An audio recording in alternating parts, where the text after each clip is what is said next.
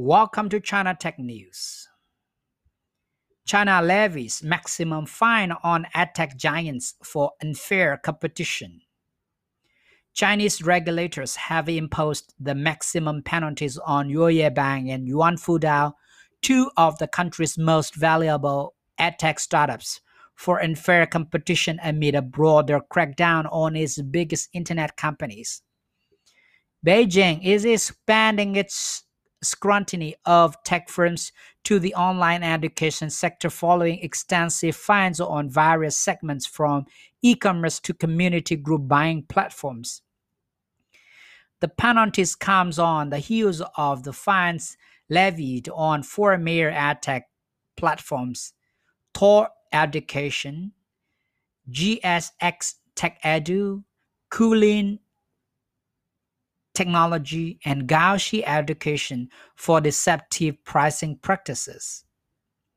The state administrations for market regulation said in a statement on Monday that it had imposed $389,000 fines each on Zuoyebang and Yuan Fudao.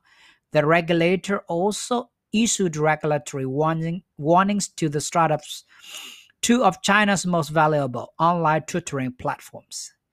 The investigation showed Zuoyebang fabricated information about its teachers' work experience, falsified users' reviews, and gave misleading details about its services in order to boost orders.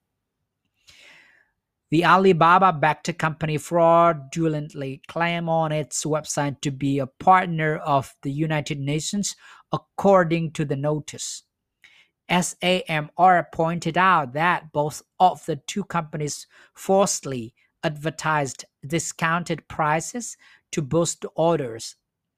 A Zuoyebang promotional campaign on its own app and official stores on Tmall and JD Markets offered a discount of around 21% off of online courses priced up to around uh, $510. Yuan Fudao also lured customer with special deals, such as offering 399 RMB package courses for 9 RMB. Investigation showed that no transactions at these prices had ever been recorded.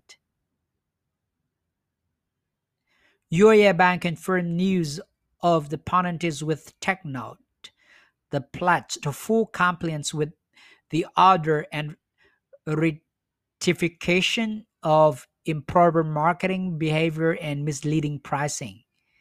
A Yuan Fudao spokeswoman said that the company had already started inspecting various channels and had removed all the improper marketing banners. Investors have rushed into the online education sector, which has seen a boost during the coronavirus pandemic.